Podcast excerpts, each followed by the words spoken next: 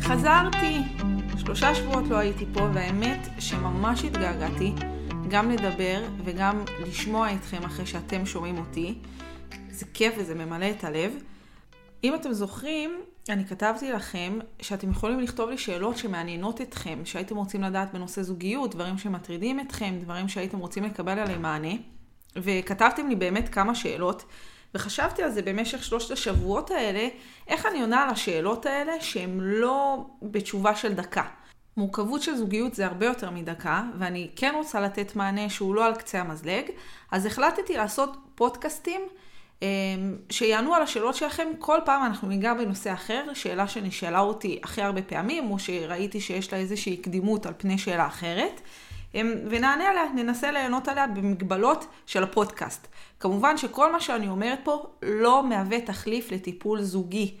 כל הטיפול הזוגי שמוקדש לכם הוא שונה לחלוטין. זה מתוך ההיכרות שלכם כאנשים, כזוג, כמה שאתם צריכים, כמה שאתם חווים, וזה הרבה יותר ממוקד ומדויק, אבל אני כן אנסה לתת איזשהו מענה כללי כדי שיהיה לכם משהו לצאת איתו. והנושא הראשון, שראיתי שהוא חוזר על עצמו הרבה בשאלות ש... ששאלו אותי, זה בקשר לריבים הקטנים. מה קורה בזוגיות במרכאות רגילה? שאין איזשהו משבר גדול, אין איזושהי אה, אהבה של ירח דבש, חיים שגרה. ויש את הריבים הקטנים האלה, של למה לא לקחת את הנעליים לחדר, מה קורה עם הגרביים שלך בסלון, למה אתה לא ממלא את הבקבוק אחריך, הריבים הקטנים האלה שנמצאים בהרבה בתים של אנשים. ולמה זה חשוב? אני רוצה לדבר על זה כי השאיפה שלי זה לא שתהיה זוגיות סבירה. לא רק שתימנעו ממשבר, אני רוצה שתהיה זוגיות טובה. שהמדרגה היא תהיה מאוד מאוד גבוהה. השגרה הזאת היא בסדר, כולם חווים אותה, וזה גם בסדר להתהלך ולחשוב שזה בסדר, אצל כולם זה ככה.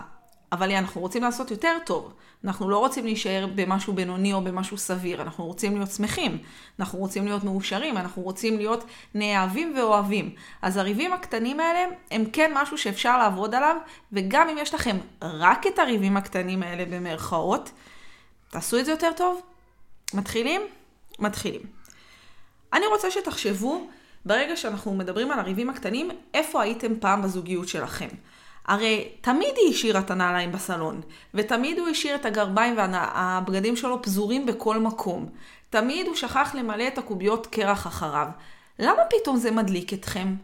פעם הייתם יכולים אה, להעיר על זה, או אפילו לצחוק כזה, היית מחזירה לו את הנעליים והיית מעבירה איזה חיוך כזה של למה הוא כזה מבולגן. או היית ממלא אחריה את הבקבוק ואומר איזה חמודה שהיא עוד פעם שכחה. מה קרה? מה קרה באמצע? החיים קרו באמצע? לא, הרי בליבה שלכם לא השתנתם. אתם יכול להיות, שמחתם בזוגיות והתאמתם את עצמכם אחד לשני, אבל הליבה שלכם לא באמת השתנתה. אז למה פתאום זה מדליק אתכם? למה פתאום זה מפעיל איזשהו טריגר? למה פתאום הריבים הקטנים האלה צצים ב... במסווה של שגרה מאוד עמוסה, ואנחנו גם ככה על הקצה, אבל זה לא רק זה. זה ברור שזה לא רק זה. לא תמיד הלחץ בעבודה או העומס עם הילדים זה מה שגורם להתפוצץ. לא תמיד זה יכול להיות תירוץ מאוד טוב, וגילו אותנו ממש לחשוב שהשגרה קורית. זה קורה שרבים, זה קורה ש... נכון, זה קורה שרבים. השאלה איך, באיזה תדירות, ומה עומד מאחורי זה.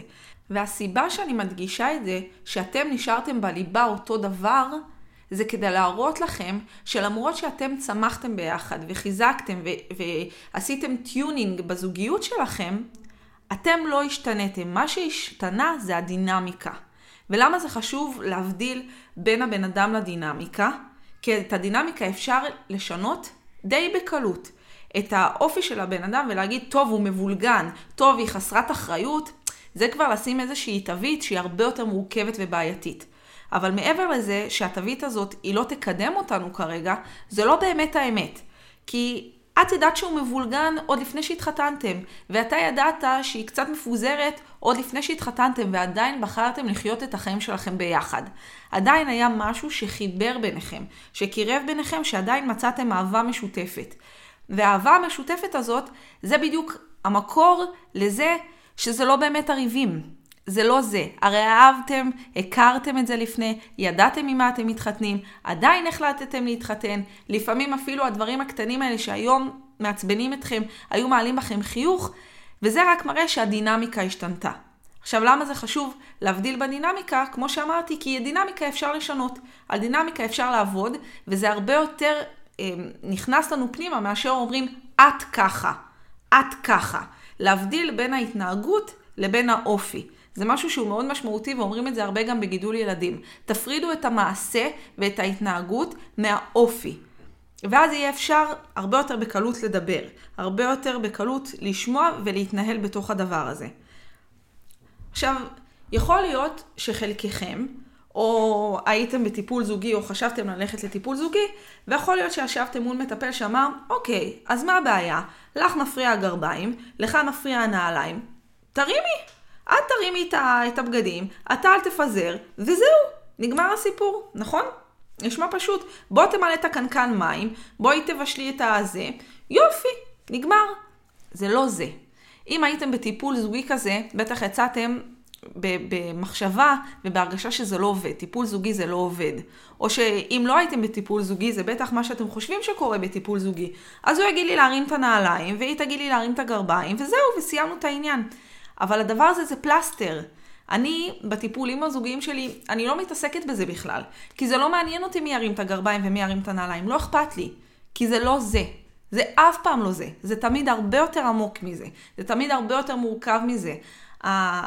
הבפנים של האנשים הוא יותר מורכב מאשר, טוב אז תרים, טוב אז תעשי. זה לא יפתור את הבעיה. אז הבעיה לא תצוץ עם גרביים ונעליים, היא תצוץ עם משהו אחר. כי לא נתנו מענה אמיתי ונכון לבעיה עצמה. אז איך אפשר להתקדם מפה? ולכן הטיפולים הזוגיים אצלי, הם מתנהלים אחרת לחלוטין. כל הדבר הזה של אה, הוא עשה, היא עשתה, היא אמרה לי, הוא אמר לי, אנחנו שמים את זה רגע בצד. כי יש פה משהו הרבה יותר מורכב. אז מה יותר מורכב מזה? ואני נותנת לכם פה טיפ זהב, איך אנחנו מגלים את העומק של הדברים. אני נותנת לכם טיפ שהוא מאוד קשה ליישום, אבל אף אחד לא אמר לנו שלבנות זוגיות זה קל, נכון? אז זה טיפ שמאוד קשה ליישום, אבל ברגע שתעשו אותו, אתם תשימו לב להרבה דברים. בפעם הבאה שאתם רבים, ולו על הדבר הקטן ביותר, או שמישהו מעיר לכם, בן הזוג שלכם או בת הזוג שלכם מעירים לכם, אני רוצה שתשימו לב למה נאמר בנוסף לדבר הזה. מה מתחבא שם? לדוגמה, אם את אומרת לו להרים את הגרביים, ואז הוא אומר, את לא שמה לב לשום דבר שאני עושה בבית. שום דבר שאני עושה לא מספיק טוב בשבילך. עכשיו, במקום רגע לענות מהאימפולסיביות, מהבטן על המשפט הזה, אפשר להבין שמי שאומר משפט כזה מרגישים שלא רואים אותו. ששום דבר שהוא עושה לא באמת מוערך. אז הוא מרגיש שהוא עושה פה, והוא עושה פה, והוא עושה את זה, והוא עושה את זה, ובסוף כלום לא מספיק לבת הזוג שלו. אז הוא מרגיש שאין לו הערכה. והחוסר הערכה הזה תגרום לו להשאיר את הגרביים בסלון, גם אם זה לא במודע שלו. כי בתת מודע שלו הוא חושב, גם ככה לא רואים אותי. גם ככה לא רואים את מה שאני עושה, גם ככה לא רואים את המאמץ שלי, את ההשתדלות שלי. למה לטרוח להרים את הגרביים? היא גם ככה לא תראה את זה. אתם מבינים את ההבדל בין להגיד, אוקיי, אז תרים את הגרביים ותיקח אותם לסל כביסה, לבין להבין שיש פה מישהו שמרגיש שהוא לא מוערך. יש פה הבדל תהומי בדרך הטיפול, בדרך ההתמודדות ובמה שבן הזוג שלי מציג. זה הרבה יותר חורה לי אם בן הזוג שלי מתהלך בעולם כשהוא מרגיש שהוא לא מוערך, מאשר אה, או איזה חסר אחריות שמשאיר את הגרביים ועושה לי בלאגן בבית. אני יכולה להזדהות עם זה, אני יכולה לתת לזה אמפתיה, אני יכולה גם לרצות לשנות את זה, כי אני לא רוצה שהוא יתהלך ככה בעולם. וזה איזשהו טיפ שמאוד יכול לעזור, להבין את הטחת ההאשמות במרכאות שנזרקת כלפיכם, או שאתם זורקים כלפי בני הזוג שלכם, ולנסות להבין מה עומד מאחוריה. דוגמה נוספת, זה שאחד מבני הזוג יכול להגיד, אתה לא שם עליי. אני מרגישה שאני מדברת איתך ואתה לא שם עליי, אתה לא מתייחס למה שאני אומרת, אתה לא מתייחס למה שאני עושה. ואם אנחנו לרגע לא נענה בשלוף שלנו ו- ונביע התנגדות ונהדוף את הדבר הזה, תנסו להבין מה בת הזוג אומרת בזה שאתה לא שם עליי. זה אומר שהיא מרגישה שהיא לבד. אתה, אתה לא רואה אותי, אני לא מספיק זמן איתך, אתה לא נותן לי מספיק תשומת לב. וכשמישהי אומרת לבן הזוג שאתה לא נותן לי מספיק תשומת לב, מה הדחף הראשוני שלכם לעשות? זה לתת לה יותר תשומת לב, היא צריכה אותי, היא רוצה אותי, היא רוצה את קרבתי, היא צריכה שאני אשים יותר לב לדברים שהיא עושה, לדברים שהיא אומרת, היא צריכה אותי. ויש פה הבדל מאוד משמעותי בתחושה, בהרגשה, במה שאני מביאה לשולחן ואפילו באיך שאני עונה בריב הזה. האם אני ישר נכנסת למגננה ומתחילה לראות בחזרה, או שאני במגננה שאני עודפת בכלל את כל מה שהיא אומרת, או את כל מה שהוא אומר, אין פה מגדר, זה לא מגדרי, זה רק לשם הדוגמה, או שאני באמת מבינה מה עומד מאחורי הדבר הזה ואיך אני יכולה לשנות את זה. כל, כל ההטחת ההאשמות האלה במרכאות, שם נמצאת האמת. שם נמצא לב ליבו של הטיפול. על מה אנחנו צריכים להתמקד. במה אנחנו צריכים לשים את הפוקוס ו- ולהתקדם מתוך זה. האם צריך לתת פה באמת עוד יחס, עוד תשומת לב לפרטים, עוד הערכה, עוד מילים יפות, עוד, אה, עוד מחוות שיחממו את הלב כדי להראות שאנחנו כן חושבים על הצד השני, שאנחנו כן שמים לב אליו. ההבדל פה הוא הבדל תהומי בין איך שאנחנו מגיבים כשאנחנו מבינים את באמת מהות הבעיה. כשאנחנו מזקקים את הבעיה, אנחנו יכולים לטפל בה הרבה יותר טוב, להעלות אותה למודעות ולתת לה מענה בצורה הרבה יותר נכונה. וזה הלב. זאת הליבה של הריבים הקטנים. תשימו לב בפעם הבאה מה אומרים לכם בין השורות. מה אומרים לכם בסאבטקסט של הדברים. תנסו פעם אחת לעמוד באתגר הזה של אני לא יורה מהבטן, אני רגע מקשיבה מה באמת קורה פה. כי לא הגרביים הבעיה. אני התחתנתי עם זה שאני יודעת שהוא משאיר את הגרביים בכל מקום. זה לא זה. וגם אם הוא ייקח את הגרביים לסל כביסה, יהיה משהו אחר. כי זה לא זה. אז בפעם הבאה, אני אקשיב רגע להטחות שאומרים לי, למרות שהאינסטינקט זה לדבר בחזרה, ואני אבין מה באמת קורה אצל בן הזוג שלי. ואני אגלה לכם עוד סוד. ברגע שאני אבין ואני אשנה משהו, ולו הקטן ביותר, אתם תראו איך גם הצד השני משתנה. בגלל זה הרבה פעמים בטיפולים זוגיים אפשר לעשות טיפול במעמד צד אחד.